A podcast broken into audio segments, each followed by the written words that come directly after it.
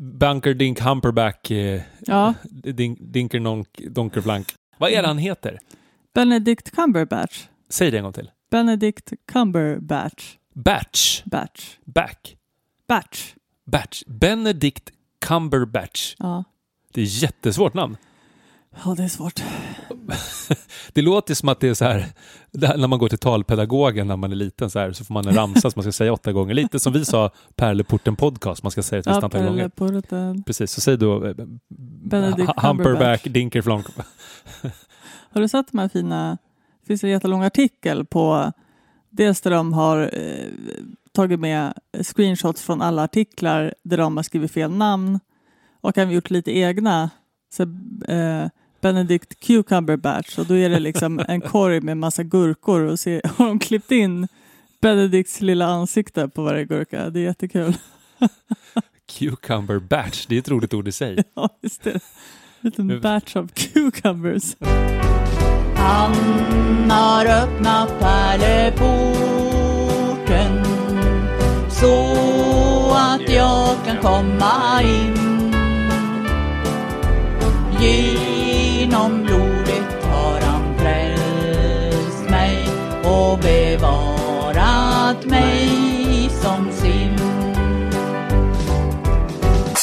Batman pratar ju orimligt konstigt när han är i sin dräkt. He talks like this.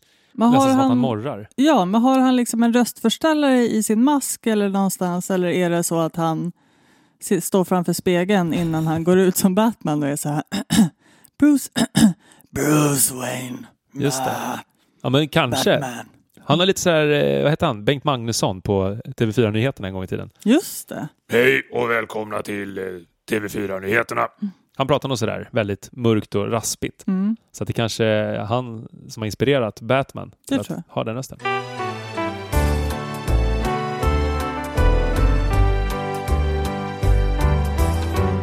Ja, men det här är ju åttonde avsnittet av Pärleporten.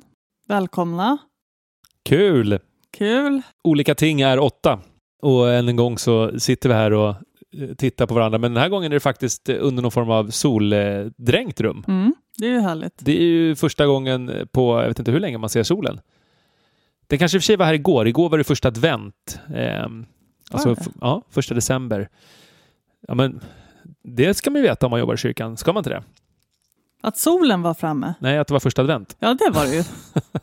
Men var solen? Ja, solen var Ja, så, sken. ja, ja. jag förstår. Mm. ja, det var det ju. Så att igår var det första advent och eh, vad gjorde du då? Eh, jag eh, byggde pepparkaksgranar och eh, små hus. Och sen eh, somnade jag till eh, något tä- baktävlingsprogram på Netflix. Ja, och, ja. vad härligt. ja, Mm. vad gjorde du? Ja, men jag var faktiskt här på jobbet igår. Vi hade eh, såklart då adventsmässa. Eh, även om jag inte riktigt var med på den. Det var så himla mycket folk i kyrkan. Vi hade också ungdomsledarfördjupning igår med eh, väldigt många av våra ungdomsledare, typ 50 till antalet. Så att jag hade lite koll på dem och förberedde lite mat och fix och tricks. Där. Så att jag sprang lite fram och tillbaka. Men kyrkan var ju överfull. Eh, och det är ju härligt. Det är ju så man vill att söndagen, eller varje söndag ska vara i kyrkan. Att det är liksom, folk nästan klättrar längs väggarna för att det är så packat med folk. Eh, och det är ju någonting över första advent. Eh, det finns ju fyra advent och eh, advent det betyder ju ankomst. Ankomst. Vi väntar ju in att Jesus ska komma och det är någonting i det liksom traditionella gamla hedliga att man, man går i kyrkan på första advent. Eh, och det är faktiskt så att eh, man har gjort en undersökning var, när folk liksom firar gudstjänst och det är ju första advent som är liksom årets största kyrkodag så att säga. Då man går någon slags hen ur huse för Ja. att fira mässa. Och vad kan det bero på? Är det att man vill ha lite så här göttig julfeeling eller vad tror du? Ja, det tror jag. Eh, jag trodde ju att allhelgona var liksom största... Där kanske bara människor går till kyrkogården i och för sig, inte så mycket på gudstjänst. Men advent, ja, det är väl juligt. Ja, men det kanske är något sånt att innan julestressen riktigt har börjat sådär. Mm. Och då står det så här. Eh, 2018 så besökte 8,8 procent av de tillfrågade en kyrka under första advent. Eh, och det beräknas då som mycket. Hmm. Eh, och nu läser jag kyrkans tidning, våran liksom egen blaska för oss kyrknördar. Eh, Och sen är det också så här intressant att eh, 20,7 procent av alla tillfrågade var över 76 år. Ja, ja. Så att, eh, det är också de äldstas gudstjänst på så sätt. Och, och det säger väl också en del om vår kristna tradition. Mm. Att ibland så upplever man sådär, även bland, hos konfirmander, så att de, varför du är här? Nej, men det är viktigt för mormor eller morfar att jag blir konfirmerad. Mm. Nu är ju inte majoriteten så, men det finns också en, hos någon konfirmand varje år. Mm. Att liksom, traditionen är viktig för de äldre. Mm. Vad beror det på då? Du får sitta som en slags expert här, det är inte min mening, men det, Alltså jag vet inte varför traditioner, eller vad fan. Traditioner är väl viktiga i alla eh, olika, hos, hos alla människor. mm, Traditioner och rutiner. Ja.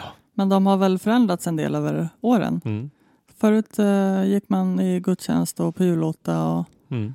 första adventsmässa. Ja, men så är det. Men också sättet hur vi liksom tar oss an hela julen och alla förberedelser. Det läste jag faktiskt i senaste, jag, de enda tidningar jag läser, förutom DN, är ju typ de här Södermalmsblaskorna Mm. man får i brevlådan. Men där stod det hur julfirandet har förändrats över tid. Anledningen till att det blir så mycket tidigare nu. Och det var ju också för att förr så krävdes det så mycket förberedelser av maten. För att Mhm. ofta så kanske man då hade något eget litet jordbruk och så hade man sina egna grisar och så fick man förbereda skinkan och allt sånt här. Liksom i, i, det, det tog lång tid. Så därför var man tvungen liksom att att hålla på och förbereda sig länge. Men nu så köper vi allting typ färdigt, vilket gör att vi liksom vi behöver inte invänta maten på samma sätt som man då fick göra förr. Och det är väl därför också vi har att i och med typ Black Friday som var här i fredags så sätts det igång den här liksom hetsen att handla julklappar Ja. och Black Week och vad blir nästa steg? Att hela november är någon slags bara köpmånad. Det är Cyber Monday idag. Just det. Ja. Också en dag. Ja. Det är ju helt Det är sjukt till. faktiskt. Ja, det är helt galet. Jag tror att det var Greenpeace som hade det. Det, det världen behöver i julklappsväg, det är ingen julklapp. Mm, Alltså vi måste sluta hålla på och köpa. År efter år liksom slå alla konsum, konsumen, kon, konsumeringsrekord. Vad säger man? Kon, konsumtionsrekord. Konsumering. Kon, kon, konsumé, inte någon slags soppa. Konsumé. Jo.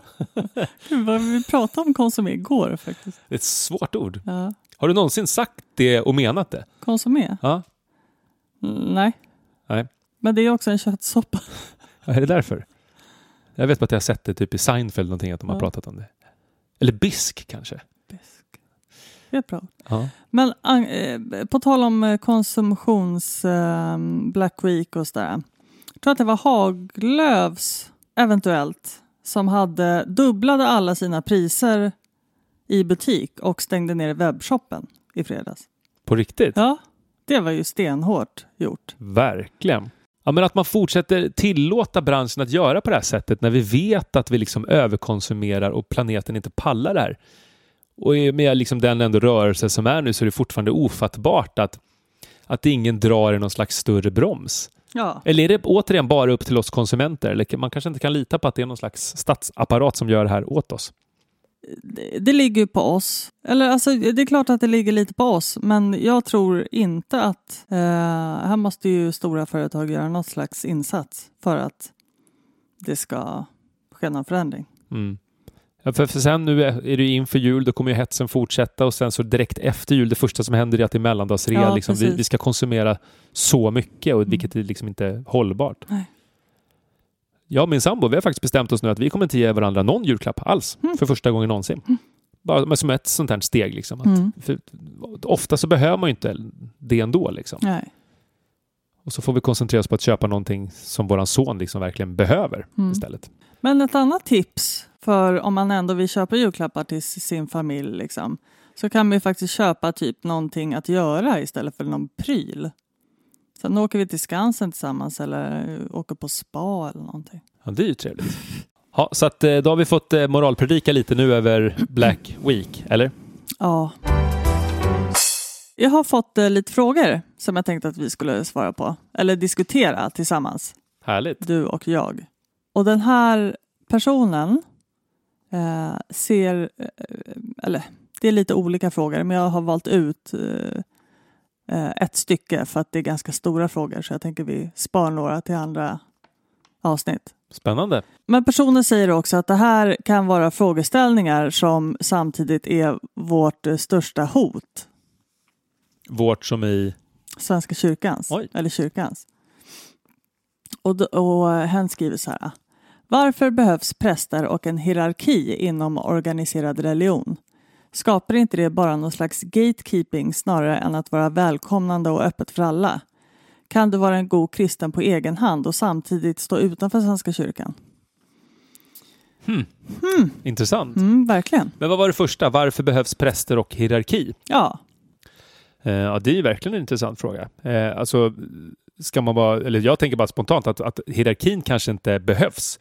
Utan det är väl mer för att kyrkan har en, liksom en struktur och när kyrkan är så himla stor så att det behövs ändå någon form av organisation för att vi, ja men bara i Sverige, jag menar vi är ju nästan 6 miljoner medlemmar, vi är, om det är 20 000 anställda i Svenska kyrkan, det är klart att det måste finnas också en praktisk ordning, precis som ett företag, att det måste vara det måste styras på något sätt så att vi inte bara springer runt och gör helt random saker.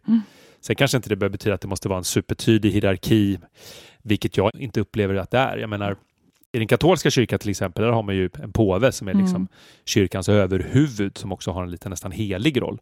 Så är det ju inte med våran ärkebiskop, alltså chefen i Svenska kyrkan, eller våran biskop i Stockholm. Eh, Anders, Andreas Holmberg. Andreas, Andreas. Andreas Holmberg. Ehm, så att det, det är väl mer att det, det är så organisationens rent praktiskt ser ut. som vilket företag som helst. Ja, ja men så. Och sen vad det gäller präster så är det väl så att rent historiskt så har ju prästen liksom haft i uppgift att vårda och liksom ta hand om sakramenten. Det är ett Mm. svårt ord. Ja, Helig handling betyder det. heliga handlingar. Och det är ju det som på något sätt har en direkt koppling till Jesus och eh, i Svenska kyrkan har vi faktiskt bara två sakrament. Och det är ju dopet och eh, nattvarden för Just de båda är direkt kopplade till Jesus. Jesus blev ju själv döpt och det var han som instiftade nattvarden. Och då tänker jag att eh, ja, men typ sedan tusen år så har man ju haft någon som då har förvaltat där, men också som har en fördjupad teologisk kunskap som också har möjligheten att kunna liksom, åtminstone rent historiskt vara den som på något sätt eh, undervisar i kristendom. Så att eh, prästerna är på så sätt väldigt nödvändiga eh, för att kunna liksom jobba utifrån det sättet vi har nu. Det gör ju å andra sidan inte som den här personen skriver att, att det blir någon slags, skrev han, gatekeeping. Gatekeeping. Och det på något sätt tyder på att, att någon inte känner sig kanske välkommen. Jag tänker snarare tvärtom, att vi alla utbildade på olika sätt. Du som kommunikatör, jag som församlingspedagog, prästerna som präster och diakoner och så vidare. Tillsammans så har vi kapacitet och möjlighet att kunna ta emot vem som helst och kunna jobba med egentligen vad som helst. Eller? Men jag vet inte, där kanske inte jag eh, håller med dig faktiskt. Berätta. Eh, men just med det här, alltså, som ovan kyrkbesökare Mm. så tror jag att det kan vara ganska skrämmande att ta kontakt med en präst eller någon med eh, ja, krage, alltså prästkrage eller diakonkrage. Mm. Just för att det är det inger så stor respekt på något sätt. Mm. Det är ett väldigt starkt symbolvärde i präst eller diakonrollen. Så Ja. det. Mm. Eh, så där kan jag nästan eh, ehm, hålla med lite. Eller... Men sen eh, den som lär känna folk i kyrkan. När de väl av sig kragen så är det ju det är en människa där. Liksom. Och så, så gissar jag att det är i alla församlingar. Ja, och även med kragen på så är det bara att Ja, man går in precis. i ett ämbete men Mm. våra präster nu för tiden är ju ändå det är väldigt normala människor. Ja, Så. Och sen har det rent historiskt liksom varit en annan roll där man på något sätt har haft en annan dignitet kanske i prästrollen, att det har varit så himla sådär lite tjusigt och det är den som har varit lite, ja men, ja men det har varit på ett annat sätt. Och så tänker jag inte att det är nu. Mm. Men det är ju också problematiskt om det fortfarande finns en sån bild av att det är svårt att närma sig kanske en präst eller en diakon för att det är sånt starkt traditionellt symbolvärde i det. Mm. Då måste vi avdramatisera det. ja. Hur gör vi det då? Ja men eh, som vi brukar säga, det är väl det vi gör nu. Ja, Du blev ju bjuden på öl av en präst till exempel. ja precis. Det är ju väldigt sådär mänskligt. Mm. Odramatiskt. Ja. Och jag och flera av mina bästa vänner är ju präster sådär. Och Ja. för, mig, de är ju som vilka som helst. Vi har ju jättekul och kollar på fotboll och går och dansar och gör sånt som vanliga människor gör. För att Mm. de är också vanliga människor. Bara att de råkar ha en, liksom, en lång teologisk utbildning. Mm. Ja, det verkar inte eh, vara så många som vet heller. Att för att bli präst så måste du plugga i sex och ett halvt år. Du måste ha en master i teologi och ha läst Svenska kyrkans grundkurs är ett år. Ja, precis. Det är fem och ett halvt år. Eh, och sen så, och? Ja, och sen så gör man ju sitt pastorsadjunktsår. Vilket är motsvarande liksom AT-tjänstgöring som för en ny läkare. Att man går ett år tillsammans med en annan rik, riktig präst, i fel ord, men mer etablerad präst. Så att man får liksom öva också på de här eh, olika förrättningarna, Mm. kristna handlingarna, dop, eh, vigsel, begravning och allt annat som sker i kyrkan. Så så är det. Mm. Och just den här grundkursen som du pratar om, den kan man gå antingen på en termin eller på två terminer på halvfart. Så att det är lite olika. Mm. Men det är en lång utbildning. Väldigt lång. På samma sätt som det att bli diakon. Det är ju fyra och ett halvt år. Ja. Samma sak med att bli pedagog. Den kortaste vägen nu för tiden är också fyra och ett halvt år. För Mm. att man numera måste ha en, en lärarexamen i grunden. Så det är väldigt långt. Just Långa utbildningar. Ja. Oavsett vad man vill göra. Själv gick jag två år. Mm. Skönt. Ja. Så om du vill jobba i kyrkan så är det kommunikatör du ska bli om du vill ha Mm. en kort väg in då. Ja, men oavsett så är det viktigt att vi ändå får prata om det här med att, att man ska inte uppleva att, att den här då hierarkin som, som på sätt och vis ändå fortfarande finns. För att vi har ju ändå en chef, eller alla har ju sin chef som i sin tur har sin chef. Så att hierarkin finns ju där, men jag skulle inte uppleva den som problematisk. Mm. För att det är ju mer den organisatoriska inom företagsdelen av kyrkan som organisation. Men tittar man på det andliga så finns ju inte den hierarkin mer än att, som du säger, att det finns fortfarande ett symbolvärde, inte Mm. minst hos prästerna. Att det kanske lever kvar i någon slags Ingmar, Ingmar Bergman-anda. Mm. Men eh, se det som en utmaning. Gå fram till en präst och prata så märker du att det är en hyfsat normal, Jaha. begåvad människa. Nej, men vi jobbar ju ständigt med våra präster här. De är ju de är som vem som helst, bara att de som sagt råkar kunna vifta olika korstecken. Mm. Undrar om de går någon sån här 7,5 poäng, liksom, korstecknets viftning i Faderns och Sonens och det heliga namn i Faderns och Sonens. Ja, Det skulle kunna vara någonting. Det kanske är så man lär sig karate. Det är lite som den här wax on, wax off. mm, precis. Göra sådana, Ja. väldigt många. Men jättebra fråga. Ehm, och här får man ju verkligen ställa alla frågor. Sen är det inte säkert att vi kan leverera alla svar för att vi inte alltid har koll. Men Men den andra frågan här, kan du vara en god kristen på egen hand och samtidigt stå utanför Svenska kyrkan? Jag gissar att personen menar, måste du, måste du använda eller måste du ha kyrkan för att kunna vara kristen? Och då är väl svaret ganska direkt. Nej, det är klart man inte måste det. Nej.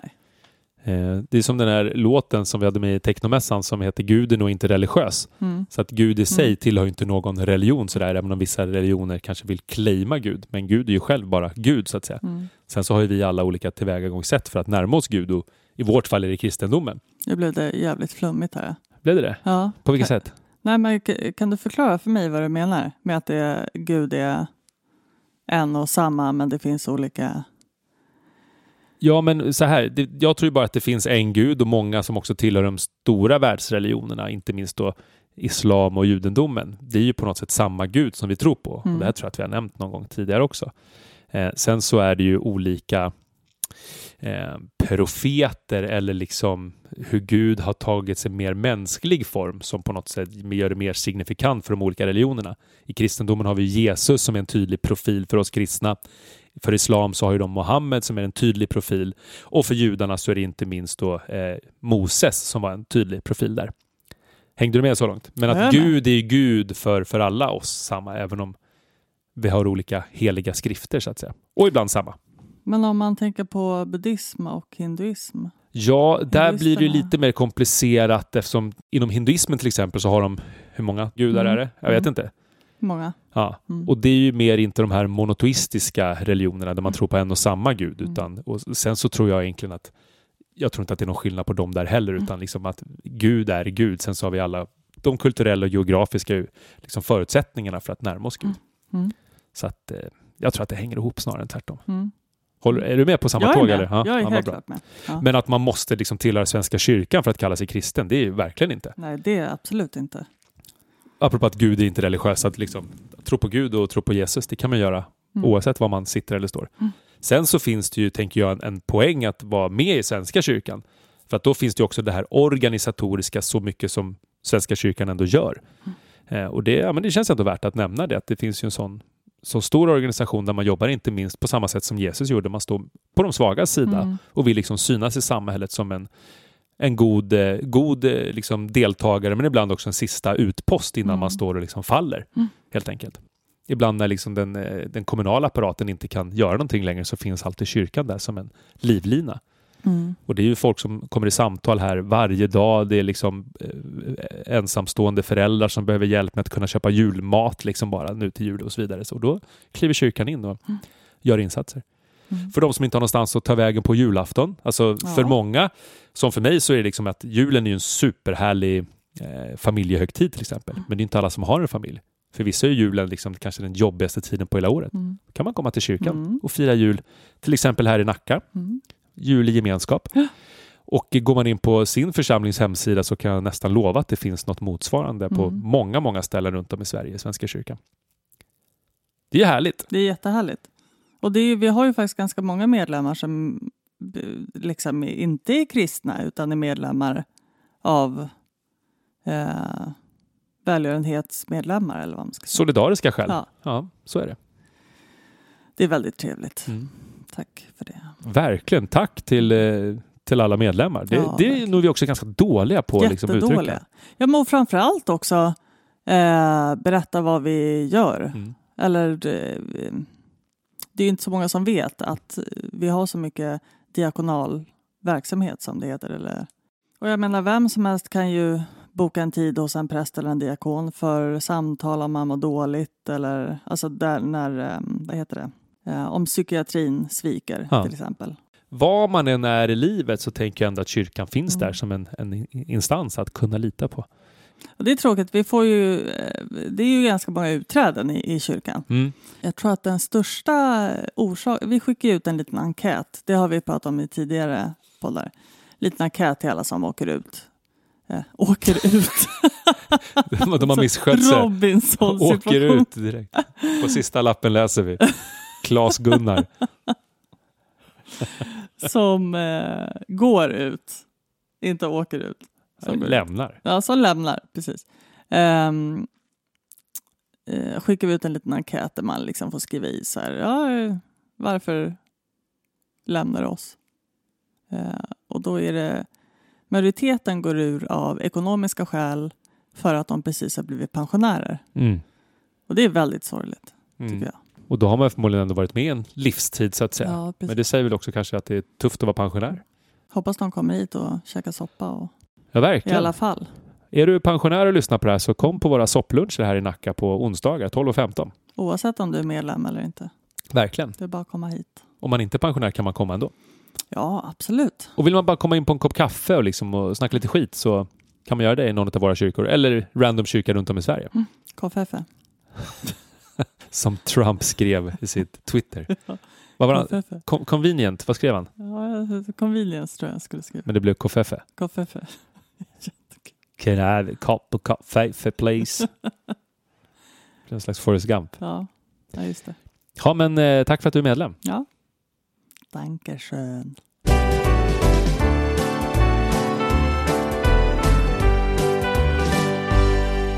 Alltså även den här veckan så kommer jag återkomma till min blaska som jag får med brevlådan.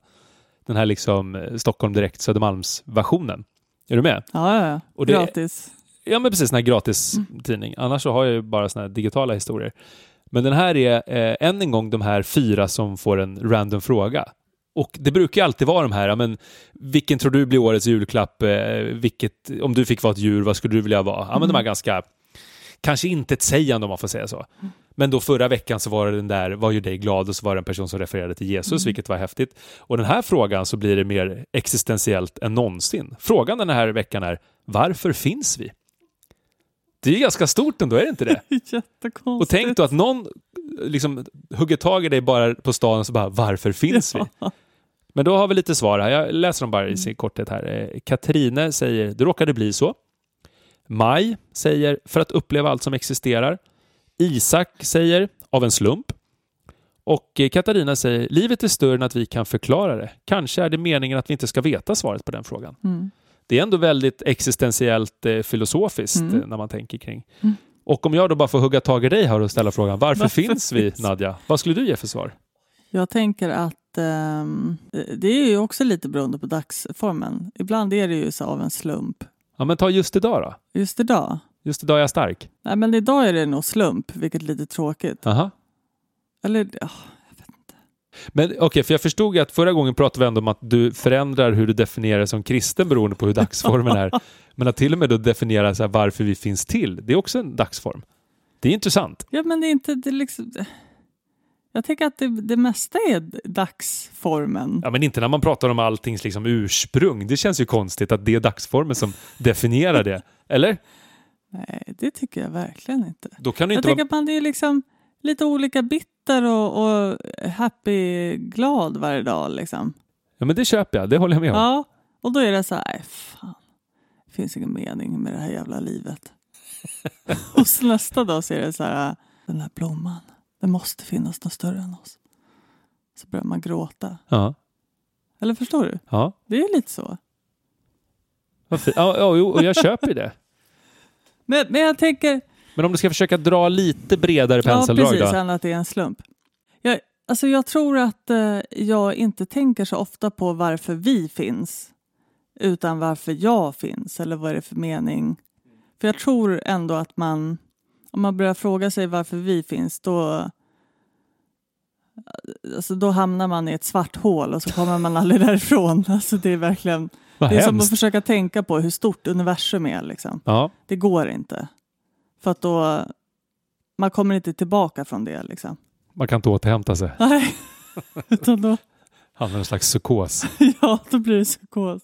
Och så sitter man där och så, hemma på vardagsrumsgolvet tänker jag och så har man någon slags pappers, eller kanske inte ens pappers, man bara skriver en massa konstiga siffror på, på golvet och tecken och försöker räkna ut så här, vart kommer vi ifrån och vart ska vi? Och, Och så hör man någon stå och banka på dörren. Nadja! ja, Nadja! precis. Vi vill dig väl! Ja. Och sätter sig så slår de in dörren och där står tre poliser och fyra läkare med olika tvångströjor. jag Men jag tänk, det här är ändå en fråga som vi ställer till våra konfirmander Mm. när de är 14-15. Mm. Då kan man ju på något sätt tycka att det är lite orättvist att de får den här frågan när vi Ja, själva inte kan verkligen. definiera. Nej, men, så, men tänker jag så här, var, varför finns jag och varför finns... Eller varför finns jag? Men så här, vad, är, vad, vad finns det för mening? Kan jag ju tänka på ganska ofta. Mm. Och det är också lite sådär eh, olika rent... Ibland är det rent... ev- Jag, tänk, jag delar upp det lite så här. Rent evolutionärt så finns det ju en mening med att... Det är kanske inte någon mening med att vi finns, men att vi ska... Du vet, det här, vi... eh, ska äta och fortplanta oss så att vi blir fler. Liksom. Som alla djur. Vilket är skittråkigt att tänka på. Eh, Men så finns det ju den andra delen. Den som är lite mer andlig. Så här, varför finns jag och vad är det för mening med bla bla bla. Den är ju roligare att tänka på. Ja, men tänk på den då och försök sätta ord på den. Varför finns Nu kommer du inte undan. Nu kommer jag måla in det där hörnet. Ja, i hörnet. Eh, jag vill, måste säga att jag är totalt oberedd på det här. Ja. Jag vill bara att poddlyssnarna ska veta det. Ja, men precis som de här fyra stackarna som Ja. blev attackerade av någon slags reporter på Stockholm Direkt, Södermalmsversionen. Eh, men jag... Ja, fan. Jag vet inte. Vad finns det för mening med livet? Är, är det något? Finns det något där ute? Hjälp mig. Varför hittar de små grejer? Gud, Vad det blir. Man får hitta de små grejerna i livet. Det är din akvarium typ, de olika Ja. små, små ynglen Ja, och cykliderna ynglen. och snäckorna. Ja, precis. Nej, men- men det är klart. ehm, jag, tänker, alltså jag tänker ändå att eh, vi är ju ganska själviska, vi människor. Och det slutar ju inte vid någon slags mening. Men alltså självutveckling är väl det som är målet någonstans. Eller? Vad, kan du, vad tänker du? Vad, vad är meningen? Vad, varför finns vi enligt dig? Ja, och då är det återigen det här med att man, man får ju hävda att man tror. Och det är det som är så fint med att kunna säga att man tror på Gud, att man behöver inte veta, man det räcker med att tro. Och jag tror ändå att det finns någon slags, ja men det finns ett syfte med att vi, vi alla finns. Och jag tror på något sätt att det är kopplat till att, att Gud ändå har en förhoppning om oss alla. Jag tror inte att Gud har en plan sådär, men att Gud vill ändå att, liksom, att du och jag och alla andra ska ha liksom, en plats och att det finns en poäng med att vi är här. Och att vi ska få liksom, ta det här livet och få, få uppleva det och göra det så gott som möjligt. Det tror jag faktiskt, hur klyschigt det än må låta. Men om du då tänker på att jorden kommer gå under ganska snart för att vi har varit för dåliga på att ta hand om planeten. Ja, fast det är inte jorden som kommer gå under, det är vi människor som kommer gå under i så Ja, fall. jo, jo, men det... Hur, hur tänker du där med liksom varför finns vi? Ja, men då är det återigen det här med att Gud har ju haft en avsikt att vi ändå ska förhoppningsvis göra någonting gott. Sen så att vi människor, som du sa, är ganska egocentriska och liksom kör vår egen grej. Det är ju, det är ju vårt eget val så att säga. Då kommer vi in på det där med fria viljan och teodicéproblemet, varför finns det ondska om nu Gud är god och så vidare. Men det är Mm. för att vi har fötts med den fria viljan. Vi formar våra egna liv, även om Gud har en förhoppning att vi ska göra det goda. Men Gud går inte in och stoppar saker och ting. Det är därför också det onda får finnas med. Mm. För att liksom, vi måste själva på något sätt vara ansvariga för våra handlingar. Hade Gud gått in och stoppat allt som var fel, då hade ju världen sett annorlunda ut. Det kan ju nog de flesta vara överens om. Mm. Ja, men så jag tror ändå att vi, vi har ju fått livet som någon slags gåva och vi, vi gör vad vi kan för att liksom göra det bästa utav de förutsättningar vi, vi har. Och nu låter jag som att jag sitter som Gandalf i, och pratar med Frodo, men, men det är lite så jag ändå känner. Liksom. Men jag tänker att meningen med livet eller liksom varför, vi, eller varför jag väljer att, att finnas till någonstans är ju ändå att försöka göra världen till en bättre plats. Liksom. Att eh, bemöta dem jag träffar med respekt och kärlek så att de möter nästa person med respekt och kärlek. Mm. Ur, ur det stora perspektivet så spelar inte det så stor roll, tänker jag bara. Det är, därför, det är det jag menar med att det är en så självisk handling på något sätt. Eller Jo, men, förstår men, du vad jag menar? Absolut, men det, jag vet inte om det skulle vara något fel med det. Nej, det, det vi, vi måste ju fortfarande utgå ifrån oss själva och där vi är. Mm. Precis som att Greta gör sin grej som kanske i sin tur påverkar en hel värld å andra sidan. Men, men att man gör vad man kan i det lilla. För att man kan bara börja med att påverka sig själv. Mm. Och att det här med själviskheten, det är som är, om, om jag får bli superklyschig. Mm. Det är som att det finns en berättelse som vi ibland eh, har på andakter för våra konfirmander och det handlar om en, en man som går på en strand i Mexiko och så har det precis varit en storm och så har det blåst upp eh, hundratusentals sjöstjärnor på stranden. Och så när den här turisten då går närmare så ser han att det står en man där som står och liksom kastar in saker, eller kastar saker i havet. Och så när han går närmare så ser han att det är en man som då kastar sjöstjärnorna tillbaka i havet. Mm. Och så går han fram till den här mannen och bara, hej vad håller du på med? Och då sa han, nej men det var en storm igår och då blåste alla de här sjöstjärnorna upp och jag försöker kasta tillbaka dem. Och han bara, men är du helt knasig? Titta på hur stranden ser ut. Det här gör ju verkligen ingen skillnad. Och så tar den här mannen upp en sjöstjärna och så säger han, det gör skillnad för den här. Mm. Och så kastar han tillbaka den. Mm. Att på något sätt ändå att det lilla man kan göra har ändå en påverkan Mm. på något sätt. Mm. Och därför tänker jag att så tänker Gud om oss också. Mm. Eh, Att vi har möjligheten att få vara viktiga. Och det märker man också i olika faser i livet. Jag som ja, men är förälder till exempel, att då går man in i en annan fas, vad som är viktigt i livet och, och att det kanske får ändra betydelse. Mm. Blev det flummigt? Nej. Nej, men jag kan hålla med. Det bara känns som att det känns bara väldigt hopplöst allting. Jo, men, och det, det köper jag, men, men här måste ju vi på något sätt ändå vara det hoppfulla. Det var som eh, Deleva fick ju den frågan någon gång. Sådär, men Thomas Deleva, du som är lite andlig och spirituell, vad är meningen med livet? Mm. Har jag berättat det här? Nej. Och då säger han så här, ja meningen med livet är att du och jag sitter och pratar här just nu. Ja.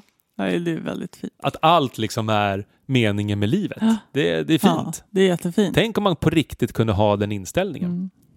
Jag var på en kurs en gång och då var det en föreläsare som sa sådär att han hade blivit ett med apelsinen och alla bara shit, han, han har fått en stroke typ. Men då sa han så här, men jag har kommit fram till att nu, jag kan verkligen vara ett med apelsinen. Och då menar han att han kunde sitta i ett rum, Mm. liksom inte någon musik eller någonting, utan bara sitta sådär, ha en apelsin, skala apelsinen och äta klyfta efter klyfta Mm. och inte tänka på vad man gjorde före, inte Mm. tänka på vad man gjorde efter, utan bara vara där med apelsinen. Det var allt som hände i hans liv just där. Mm. Det skulle jag aldrig klara. Inte en chans liksom. Ja, jag tror inte heller jag skulle klara det. Så det har lite blivit min livsfilosofi att kunna liksom Ja, bli ett med apelsinen. Då är man liksom nöjd och då kanske det är meningen att, liksom, Mm. att kunna njuta utav varje sekund Mm. och inte hålla på ja, men, när kommer lönen? Ja, precis. När ska vi liksom bygga en ny trall på landet? Ja. Så himla onödigt.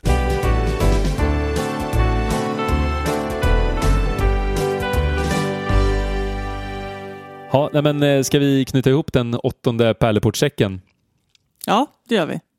och eh, önska glad advent? Har vi någon fråga till folk? Jo, men det har vi. Vi har ju fortfarande den frågan som vi utlyste förra gången som vi faktiskt ska prata om nu i nästa podd. Och det är den här att hur ska man få hedningarna att komma till kyrkan? Mm.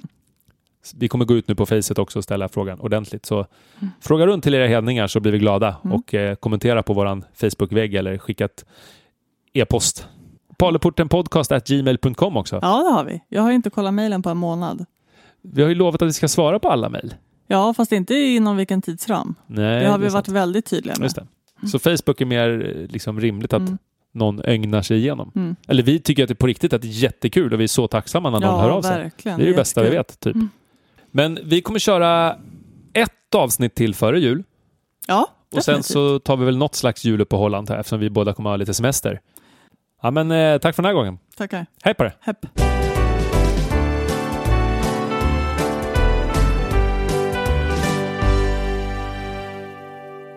Bannister Crumble Bench. Men det här måste vi ha på skoj. Buttercup Cumbersnatch. Jag tror att det är mycket memes. ja. Bonky Hort Cutie Brunch. Bendy Noodle Crumper Buns. Body Snatch Cummerbund. Buffalo Custer Bath. Bumble Snuff Crimpy Snitch. Bundle Cup Catch Your Death. Det är jätteotippat. Otroligt roligt faktiskt. Alltså det, det är orimligt roligt. Fiddlestick Cotton Pseudo. Benedict Cumberpatch. Och det här var ändå i någon slags tv-sändning. Mm.